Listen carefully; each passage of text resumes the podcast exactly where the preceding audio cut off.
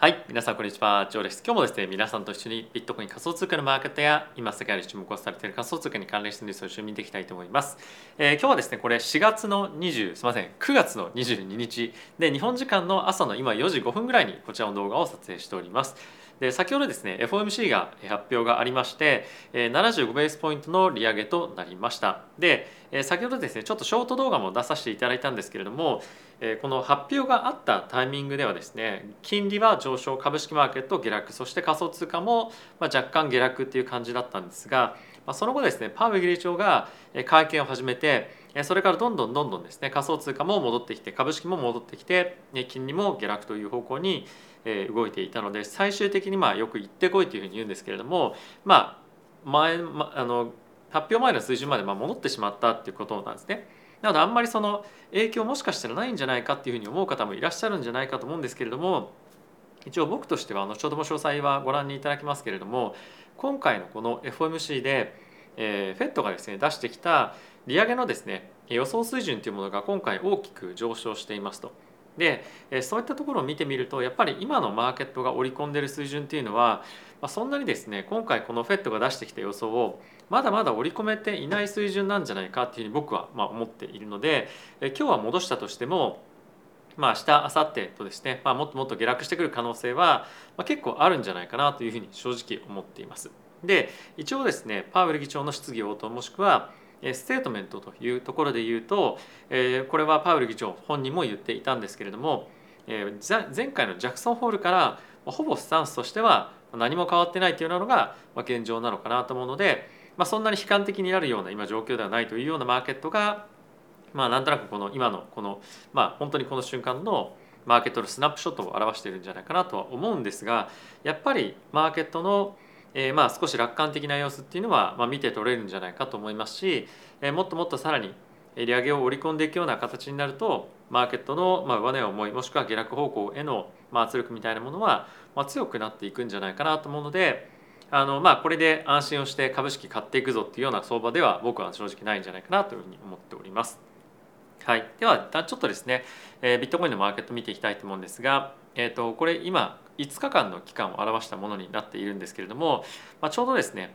ここが大きなビットコインのこの下落がですね FOMC の直後のタイミングですね一旦ボーンと跳ねたんですけれどもその後ドーンと下落してパウエル議長の会見でまた上がってきて今ちょっとまた戻ってきてるっていう感じにはなっております。で一応ですねイーサリアムも同様の感じではあるんですけれども、まあ、今後時間が経つにつれて、まあ、僕はじりじりじりじり、まあ、下がってくるんじゃないかなと思うので、まあ、あまり今のタイミングで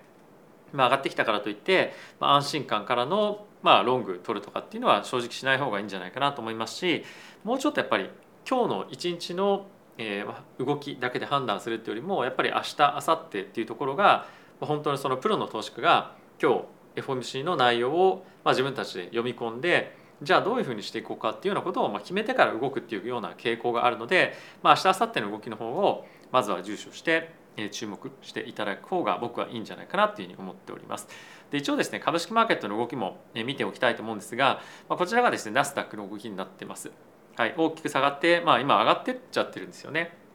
まあ、これ若干正直僕は、まあ、違和感があるというような、えー、まあことがですね、まあ、僕は感じているんですけれども一応ですね金利のマーケットについても、まあ、これがですねまた結構下がってってると。で、えー、まあこれはですね今回マーケットとしてはもっともっと多角的な発言をまあ望んでいたというか期待をしていたにもかかわらず、まあ、そういった発言が出てこなかったというところからの、まあ、いわゆるまあ失望感というかありある程度心の準備をしていたからこそ、まあ、こういったあの動きになってるんじゃないかなというふうには思っております。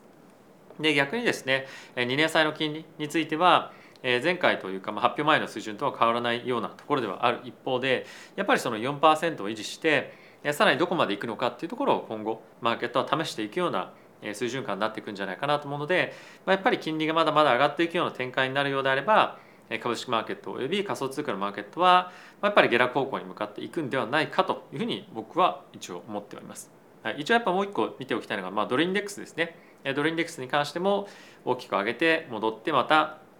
上昇基調にあるというような感じではあるんですが、まあ、今どうこうというよりも、まあ、1日2日ちょっと様子を見てみてそれがマーケットが今見ていきたい方向感なんじゃないかなというふうに捉えて判断をしていくというところが僕はいいんではないかなというふうに思っております。はい、ということでですね、ここから皆さんと一緒に FOMC に関連した詳細なデータをですね、見ていきたいと思いますし、あとは年末までに向けて、そして来年に向けてですね、どんな今、利上げ織り込みをマーケットは見ているのかという非常に重要なポイントを見ていきたいと思いますので、ぜひこのまま動画見ていただければと思います。はい。でまあ、本題に入る前なんですけれども、えー、このチャンネル今限定で ZoomX さんからキャンペーンを頂いております。で概要欄のリンクから講座開設をしていただくとですねなんと初回入金ボーナスが2回適用で、まあ、合計600ドルのですね初回入金ボーナスがもらえるというようなキャンペーンを今やっております。でこれ本当にこのチャンネル限定なのでえご興味ある方もしくはやっぱりこういったかなりマーケットボラティティ高いタイミングなのでえ少し自分の中である程度バッファー持ってたりとか、まあ、少ない金額しか持ってないので、まあ、ぜひそういったボーナス生かしたいよという方はですねぜひ使っていただけるといいかなと思いますあとはですねもう少しでキャンペーン終わってしまうんですけれどもこれもこのチャンネル限定でバイビットの方から今ですね1000ドル分のイーサリアムの先物ポジションを無料でもらえるというキャンペーンやってまして概要欄の方の口座から口座を開設していただいてキャンペーンリンクもですね下にあるのでチェックしてください。これは1000ドル分の何か通貨何でもいいので入金をしていただいてキャンペーンページに行っていただくと適用対象となりますのでぜひご興味ある方はチェックしていただけるといいんじゃないかなと思います。はい、ということでまずはこちらの方から見ていきたいと思います。これがですね FOMC の出てきたステートメントで前回と何が違うかっていうところではあるんですけどもこれほぼまあ同じですね。だからまあ見る必要も正直ないんじゃないかなと思うぐらい特に変わりはありませんでした。で特にちょ今回の FOMC のタイミングで気になったポイントとしてはですねこれが、えーと、フェデラルファンズのレートの、まあ、今回発表になったものそしてもう一個前がですね前回6月のタイミングでどういう予想をフェット関係者がしていたかの、まあ、中央値を見ていますと。で前回につきましては2023年のタイミングで3.8%までの上昇ですねを見込んでいたのが、まあ、今回は4.6%までフェットのですね金利を上げていくというところが一つ、まあ、結構大きな、まあ、サプライズというかおおそうなんだっていう感じでマーケットはここを見てですね利上げ発表があった後に株価もしくは仮想通貨売られていたんですけれども、まあ、会見を聞いてみると比較的まあ安定したというか積極的にどんどん利上げしていくぞみたいな感じっていうよりも、まあ、淡々と答える感じで前回の FMC とも特に言ってることは変わらないのでうんまあなんかそんな感じかみたいな感じ。あまりなんかその危機感を感じるような感あの感覚っていうのは正直全然なかったんですよね。はい、でまあその一方でもう一個見ておきたいのが GDP のですね成長率予想については2022年は 0.2%1.7% から0.2%で成長率が大幅に下落をされて2023年については1.7%から1.2%に下げられたと。あとは失業率に関しては2023年のタイミングで3.9%だったのが4.4%に引き上げられていくということで景気に関してはですねよりま痛みを伴ったような状況が予想されているというような感じかなと思っています。まあ、この辺りはあの具体的に今回じゃあこれが上がったからまあ、大きくもっともっとすごく怖い経済が来るかとかっていうよりも、まあ、注目しておきたいのはやっぱりこのフェットファンあのフェットのファンズレートっていうところが大きく上昇が予想されているというところになるかなと思います。でもう一個見ておきたいのがまこれがですねドットチャートというふうに言われているものなんですけれども一応ですね年末までの金利の水準感としては、えー、4.5%まで上げる人たちが今9人ですかね。で4.25%までがまあ大体8人ぐらいということで、えー、まあ全体的に平均すると他のまあ人たちも含めるとまあ1.25%の追加的な利上げっていうのがままあ、今のコンセンサスなんじゃないかなというふうには、まあ、これからは言えるんじゃないかなと思います。はい、でですねここから、えー、この年末までにどれぐらいの今利上げ水準をマーケットがですね織り込んでるかっていうのをちょっと見ていきたいと思うんですが今現在ですね4.25%までつまり今から今の水準から125ベースポイントの利上げっていうのを織り込んでいるのが大体65%ぐらいになっていて昨日からですね大幅に上昇をしてはいるんですけれどももう一個注意をして見ておきたいのが2月のタイミングですねの利上げ幅になっていますと。で4.5%までの利上げつまり今から1.5%の分の利上げっていうのを織り込んでるのが、まあ、大体45%ぐらいですと。でそう考えるとうんまだまだ結構楽観的なんじゃないかなって思うんですよね。でさっきのちょっとドットチャートっていうのを見てみると、まあ、今の、えー、フェットの関係者っていうのも4.5%ぐらいを2023年に織り込んでいるというような状況になっているんですよね。それってなんか今のマーケットが予想している環境とそんなに正直変わらないんじゃないかなと思うんですけれども、うん、やっぱ直近の CPI の数値見たりですとかあとは今回の FED のですね関係者が出している利上げ予想というところと、まあ、比べてみるとまだまだやっぱり利上げの幅に関しては、まあ、FED の想定内にとどまっているという感じですよねこのマーケットの水準は。でやっぱ今の傾向を見ると FED の予想っていうのは、まあ、後手後手というかあまりあの当てにならないっていう方向性の方が可能性としては高いんじゃないかなと正直僕は思うので、まあ、今それとマーケットの予想がま一致しているっていうのはちょっと僕は違和感があるというか、まあ、本当に楽観的だなと正直感じてはいるのでもっともっとこの織り込みが進んでいくんじゃないかと思いますしもし次の CPI10 月13日だったと思うんですけれども次の CPI のタイミングでさらなる物価の上昇っていうところが見えてくるとここもう一度大きくドーンと利上げ織り込みっていうところも進んでくると思いますのでもしそういう方向に行くのであればもっともっと下落が進んでもおかしくないと思いますし僕はそちらの方向で今後の市場の方向性は見ておきたいかなというふうには感じてはおります。はいということでえー、一旦ちょっとここで FOMC の流れは、えー、終わりたいと思うんですけれども、まあ、これ以外にちょっと皆さんと一緒に見ておきたい、えー、ものがいくつかあるのでちょっとご紹介させてください。で今今回ですねこれアメリカの、えー、住宅関係の数値なんですけれども今ですね住宅の売れ行きっていうものが、まあ、どんどんどんどん落ちてきていると。でかつ価格については7月8月とですね2か月連続で下がってきてるんですね。今金利はどんどんどんどん上昇していっているんですけれどもちょっとこれ見ていただくとこれがアメリカのですね、まあ、中中古住宅市場の売れてる、まあ、件数ですね、まあ、けあの件数かな？そうですね。件数ですね。件数がどんどんどんどん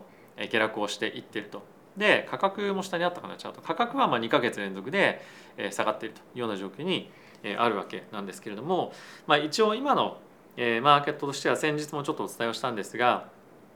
まだまだあのこれの価格の下落が起こるんじゃないかっていうふうにも言われていますと。で一応今日アメリカ国内のですね不動産屋さんのインタビューとかっていうのも出てはいたんですけれども今価格がま少し下がってきてはいる一方で金利はどんどんどんどん上がってるじゃないですか。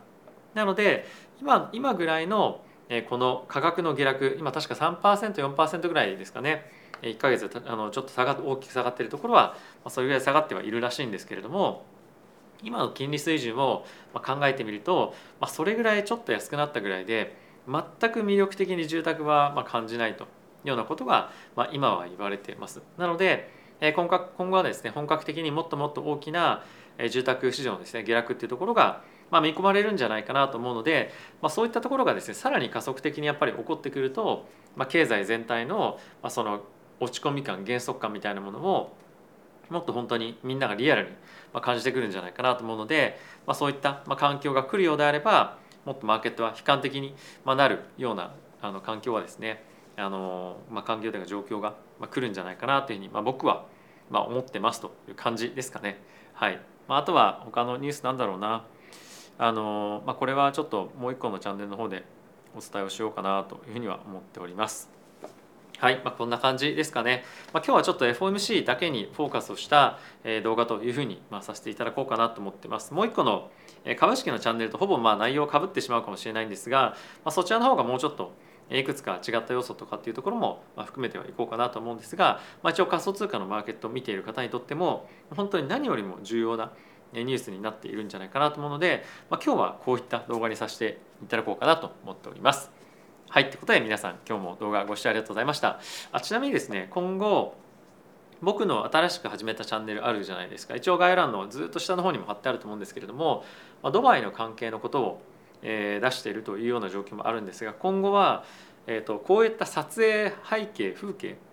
とかも、まあ、ちょっとライブ配信とかですね やりながら、まあ、ちょっと覗いてみたいという人はですねあのそういったのも配信しようかなとか、まあ、あとはその編集してるような環境とか、まあ、そういったのも、まあ、見たりとかあと編集しながらちょっとお話ししたりとかもできたらいいななんていうのは感じてはおります。はい、ただしあのその機能がですね使えるようになるまで携帯でライブ配信ができるようになるまでは4,000時間のです、ね、再生時間っていうのが必要になってくるんですよ。なのでおそらくそれができるようになるまでにはあと1ヶ月ぐらいかかるのでまあちょっとそれをあのもし見たい人はですね見たい人は楽しみにしていただけると嬉しいかなというふうに思っております。はいということで皆さん今日も動画ご視聴ありがとうございました。また次回の動画でお会いしましょう。さよなら。